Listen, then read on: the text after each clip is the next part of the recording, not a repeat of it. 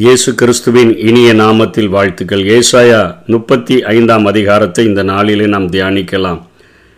பல நாடுகளின் மக்களின் அழிவை குறித்து முன்னறிவித்த ஏசாயா இந்த அதிகாரத்தில் இந்த பூமியினுடைய செழிப்பையும் பலவிதமான ஆசீர்வாதங்களையும் குறித்து அவர் முன்னறிவிக்கிறதை நாம் பார்க்க முடியும். கிறிஸ்துவினுடைய இரண்டாம் வருகைக்கு பின்பாக அவரது ஆட்சியில் இருக்கும் ஒரு ஆசீர்வாதமான நிலையை பற்றி இந்த அதிகாரம் கூறுகிறதை நாம் பார்க்கிறோம். இந்த இரண்டாம் வருகைக்கு பின்பாக பூமி முற்றிலும் முடிவடைவதில்லை. அது ஆசீர்வதிக்கப்பட்ட ஒரு பூமியாக மாற்றப்படும் என்பதை இங்கே ஏசாயா குறிப்பிடுகிறதை பார்க்கிறோம். கடந்த அதிகாரத்தில் வானங்களில் என் பட்டயம் வெறிகொண்டது என்று சொல்லி ஆண்டவர் தன்னுடைய நியாய தீர்ப்பை இந்த பூமியிலே செலுத்தினாரே. சோதம் குமரவினுடைய அழிவைப் போல இந்த பூமி அழிக்கப்பட்டு மணல்களெல்லாம் கந்தக தூள்களாக மாறினதே. அந்த நிலைமைகளை மாற்றி பட்டயத்தை உரையில போட்டுவிட்டு நியாய தீர்ப்பின் அக்கினியை அவித்து போட்டுவிட்டு இந்த பூமியை ஆண்டவர் ஆசீர்வதிக்கிறார் என்கிற ஒரு கவிதையை இங்கே ஏசாயா வடித்து இருக்கிறதை நாம் பார்க்கிறோம். அதாவது மாலை நேர அந்த அழுகையானது காலை நேரத்தில் ஒரு ஆனந்தத்தை கொடுப்பது போல துயரம் நிறைந்த ஒரு வாழ்க்கையானது சமாதானத்தில் முடிவடைகிறது போல இரவில் இருக்கக்கூடிய பயங்கள் உதயமாகிறது போது நீங்குகிறது போல நியாய தீர்ப்பினுடைய கொடுமைகள் ரட்சிப்பில் அவைகள் ம மறைந்து விடுகிறது போல கண்ணீர் நிறைந்த ஒரு வாழ்க்கையானது மகிழ்ச்சியிலே முடிவடைகிறது போல இந்த ஆயிரம் வருட அரசாட்சியானது. ஆசீர்வாதத்தை பெற்று திகழும் என்று ஏசாயா சொல்லுகிறதை பார்க்கிறோம்.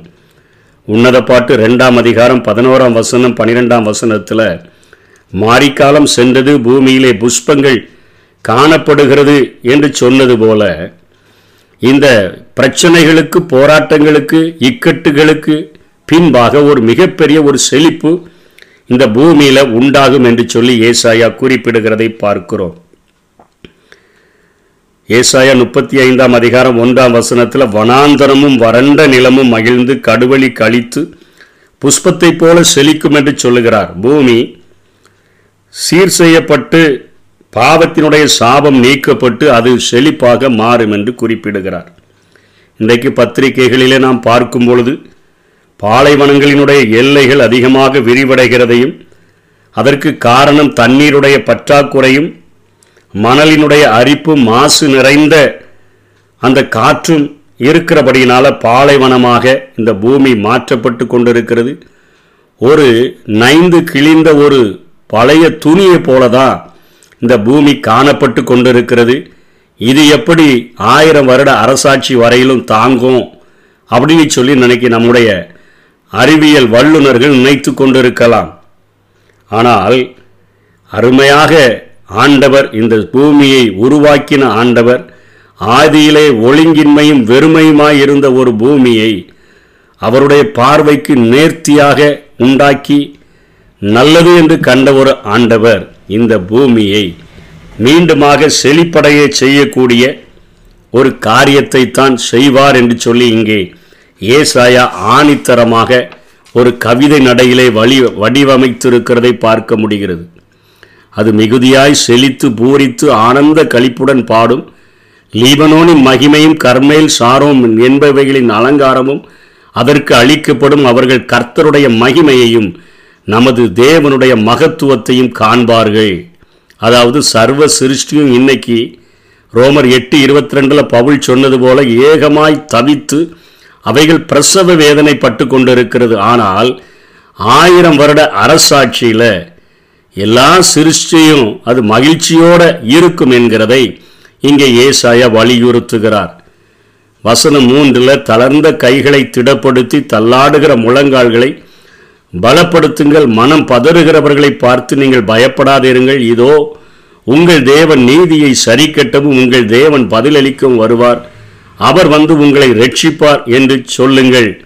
இது இந்த சபை மனவாட்டியாக வாழ்கிற இந்த மக்களுக்கும் இந்த மகா உபத்திரவ நாளின் நாட்களிலே காணப்படுகிற மக்களுக்கும் புறஜாதிகளுக்கும் பொருந்துகிற வண்ணமாக இங்கே ஏசாயா ஒரு சுவிசேஷ நற்செய்தியை சொல்லுகிறதை பார்க்கிறோம். இன்றைக்கு ஆண்டவருக்காக இவ்வளவு நாட்கள் ஓடிவிட்டோம். அநேக பிரச்சனைகள் அநேக போராட்டங்கள். அவர் இன்னும் வருகிறேன் என்று சொல்லுகிறாரே. எப்பொழுது மத்திய ஆகாயத்தில் அந்த எக்கால சத்தம் கேட்கும் நான் மறுரூபமாக்கப்பட்டு பவுளை போல பின்பு உயிரோடு இருக்கிற நாமும் ஒரு இமை பொழுதுல ஒரு நொடி பொழுதுல நம்ம மறுரூபமாக்கப்பட்டு போயிடுவோம்னு சொன்னார. தாமதமாயிட்டே இருக்குதுன்னு சொல்லி ஏங்கி இருக்கிறவர்களை பார்த்து இங்கே ஏசாயா சொல்லுகிறார். தளர்ந்த கைகளை திடப்படுத்தி தள்ளாடுகிற முழங்கால்களை பலப்படுத்துங்க. மனம் பதற வேண்டாம் நீங்கள் பயப்படவும் வேண்டாம். இதோ உங்கள் தேவன் நீதியை சரி கட்டவும் உங்கள் தேவன் பதிலளிக்கவும் வருவார். அவர் வந்து உங்களை கட்டாயம் ரட்சிப்பார் என்று சொல்லி இங்கே ஏசாயா சொல்லுகிறதை பார்க்கிறோம். அதாவது இந்த பூமி மீட்படைவது போல மனிதர்களுடைய சரீரமும் மீட்படைய முடியும் என்கிற காரியத்தை இந்த வசனங்களிலே அவர் வலியுறுத்துகிறதை பார்க்கிறோம். முதல் அந்த இரண்டு வசனங்களிலே பூமியினுடைய அந்த உயிர் மீட்சியை குறித்து அதனுடைய மறு அந்த விடுதலையை குறித்து சொன்னவர் சரீரத்திற்கும் இப்படிப்பட்ட ஒரு விடுதலை உண்டு என்பதை மனிதனுடைய சரீரமும் மீட்கப்படும் அவனுடைய மனசும் புதுமையடையும். எப்படி சிருஷ்டிகள் மிகுந்த ஆவலோடு எதிர்பார்த்து கொண்டிருக்கிறதோ அப்படியே மனிதனுடைய இருதயம் ஆவலோடு எதிர்பார்க்கும் என்று சொல்லி இங்கே ஏசாய இரண்டையும் இணைத்து பேசுகிறதை நாம் பார்க்கிறோம். அப்பொழுது குருடரின் கண்கள் திறக்கப்பட்டு செவிடருடைய செவிகள் திறவுண்டு போம். அப்பொழுது முடவன் மானை போல குதிப்பான் ஊமையின் நாவும் கெம்பிரிக்கும். வனாந்தரத்திலே தண்ணீர்களும் கடுவெளியிலே ஆறுகளும் பாய்ந்துடும். இந்த பூமியில பஞ்சமும் இருக்காது ரெண்டும் இணைத்து சொல்லுகிறார். இந்த பூமியில பஞ்சம் இருக்காது. இந்த பூமியில அதாவது ஊனமுற்றவர்கள் இருக்க மாட்டார்கள். இந்த பூமியில வியாதிகள் இருக்காது. இந்த பூமியில சாபம் இருக்காது. வெட்டாந்தரை தண்ணீர் தடாகமாகவும் வறண்ட நிலம் நீரூற்றுகளும் ஆகும் வலுசப்புற சர்ப்பங்கள் தாபரித்து கிடந்த இடங்களிலே புல்லும் கொறுக்கையும் நாணலும் உண்டாகும். அங்கே பெரும் பாதையான வழியும் இருக்கும். அது பரிசுத்த வழி எண்ணப்படும் தீட்டுள்ளவன் அதிலே நடந்து வருவதில்லை. அந்த வழியிலே நடக்கிறவர்கள் பேதையாயிருந்தாலும் திசை கெட்டு போவதில்லை. அங்கே சிங்கம் இருப்பதில்லை. அதாவது அழிவுகள் இருப்பதில்லை. துஷ்ட மிருகம் அங்கே போவதும் இல்லை அங்கே காணப்படவும் மாட்டாது. மீட்கப்பட்டவர்களே அதில் நடப்பார்கள். யார் யார் மீட்கப்பட்டவர்கள் இந்த ஆயிரம் வருட அரசாட்சியில் பங்கு பெறுவார்கள் என்று சொல்லி நம்ம பார்த்தோன்னு சொன்னால் ஒன்று தெசலோனிக்கர் நாலாம் அதிகாரம் பதினாறாம் வசனத்தில் சொல்லுகிறார கிறிஸ்துவுக்குள்ள மறித்தவர்கள் முதலாவது எழுந்திருப்பார்கள் பின்பு உயிரோடு இருக்கப்பட்ட நாமும் மறுரூபமாக்கப்படுவோம் என்று சொல்லுகிறார் வெளிப்படுத்தல் ஐந்தாம் அதிகாரம்.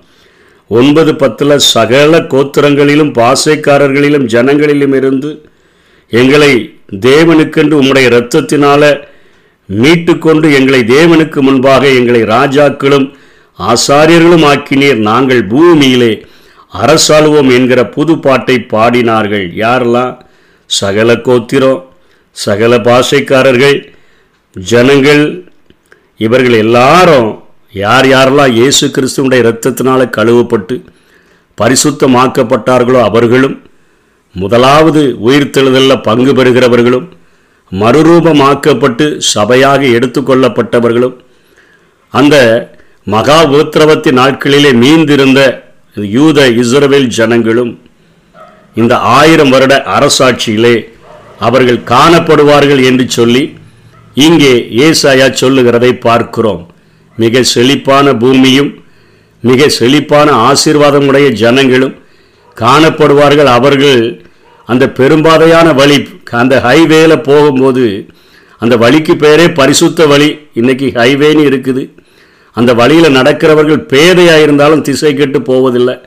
அவளுக்கு எந்த ஆபத்தும் அவர்களுக்கு வருகிறதில்லை. அவர்களுடைய காரியமெல்லாம் கர்த்தரால் மீட்கப்பட்டவர்கள் திரும்பி ஆனந்த கழிப்புடன் பாடி சியோனுக்கு வருவார்கள். நித்திய மகிழ்ச்சி அவர்கள் தலையின் மேலே இருக்கும் சந்தோஷமும் மகிழ்ச்சியும் அடைவார்கள். சஞ்சலமும் தவிப்பும் ஓடி போகும். எப்படி ஒரு சாத்தான் ஒரு மிகப்பெரிய சங்கிலினால் பாதாளத்தில் கட்டப்பட்டு அடைக்கப்பட்டு விட்டபடியினால் இந்த பூமியில் சஞ்சலம் இருக்காது தவிப்பு இருக்காது சந்தோஷமும் மகிழ்ச்சியும் தான் இருக்கும். மீட்கப்பட்டவர்கள் எல்லாரும் அங்கே பாடிக்கொண்டு போவார்கள் என்று எழுதியிருக்கிற காரியத்தை சகரியா புஸ்தகம் பதினான்காம் அதிகாரம் பதினாறிலே பார்க்கிறோம். பின்பு எருசலேமுக்கு விரோதமாக வந்திருந்த அந்த ஜனங்கள் அவங்க எல்லா ஜாதிகளும் மீதியான யாவரும் சேனைகளின் கர்த்தராகிய ராஜாவை தொழுது கொள்ளும்படிக்கும் கூடார பண்டிகையை ஆசரிக்கும்படிக்கும் வருஷா வருஷம் எருசலேமுக்கு வருவார்கள். அதற்கு தான் இந்த மிகப்பெரிய பெரும்பாதையானது உருவாகியிருக்கிறது. ஆகவே இந்த ஆயிரம் வருட அரசாட்சியில் வருஷா வருஷம் இந்த ஹைவேயை பயன்படுத்தி அசீரியர்கள் எகிப்தியர்கள் யூதர்கள் சிதறுண்ட இஸ்ரவேலர்கள் புறஜாதிகள் ஆண்டவரை நேசிக்கிற அனைவரும் அந்த எருசலேமிலே மிகுந்த ஒரு மகிழ்ச்சியோடு கூட சந்தோஷமும் மகிழ்ச்சியும் உடையவர்களாக நித்திய மகிழ்ச்சியை தலைமேல பெற்றவர்களாக அவர்கள் வாழ் வருவார்கள் என்கிற ஒரு மிகப்பெரிய ஒரு உன்னத ஆசீர்வாதத்தோடு கூட இந்த அதிகாரத்தை ஏசாயா முடிக்கிறதை பார்க்கிறோம். இன்றைக்கு இந்த பூமியில் வைக்கப்பட்டிருக்கிற நாம் அடிக்கடி கடிந்து கொள்ளப்பட்டும் தன் பிடரியை கடினப்படுத்துகிறவன் சகாயமின்றி சடிதியில நாசமடைவான் என்று வேதம் சொல்லுது. இன்றைக்கி கொடுக்கப்பட்ட இந்த கிருபை நாட்களில் நம்முடைய இருதயத்தை ஆண்டவருக்கு நேராக திருப்பி நம்முடைய வாழ்க்கையை அவருடைய கரத்தில் ஒப்பு கொடுத்து சபை எடுத்துக்கொள்ளப்படும் பொழுது எடுத்துக்கொள்ளப்படுகிற ஒரு பரிசுத்தத்தில் நம்ம வாழ்ந்தோம் என்று சொன்னால் இந்த வருகையிலையும் எடுத்துக்கொள்ளப்படுவோம் ஆயிரம் வருட அரசாட்சியிலையும் ஜெயம் கொள்ளுகிறவர்களாக. அவரோடு கூட இரத்தத்தினால் கழுவப்பட்ட நம்ம அரசாளுவோம் பூமியில் அரசாளுவோம் என்கிற புது பாட்டை பாடினவர்களாக நாம் நிச்சயமாக அரசாளுவோம் அப்படிப்பட்ட கிருபைகளை தேவன் நமக்கு தந்தருவாராக ஆமை அங்கே ஒரு நெடுஞ்சாலை வழி இருக்கும். அது தூய வழி அங்கே ஒரு நெடுஞ்சாலை வழி இருக்கும் அது தூய வழி. தீட்டுப்பட்டோர் அதன் வழியாய் கடந்து செல்வதில்லை. தீட்டுப்பட்டோர் அதன் வழியாய் கடந்து செல்வதில்லை. மீட்கப்பட்டோர் அதன் வழியாய் நடந்து செல்வார்கள்.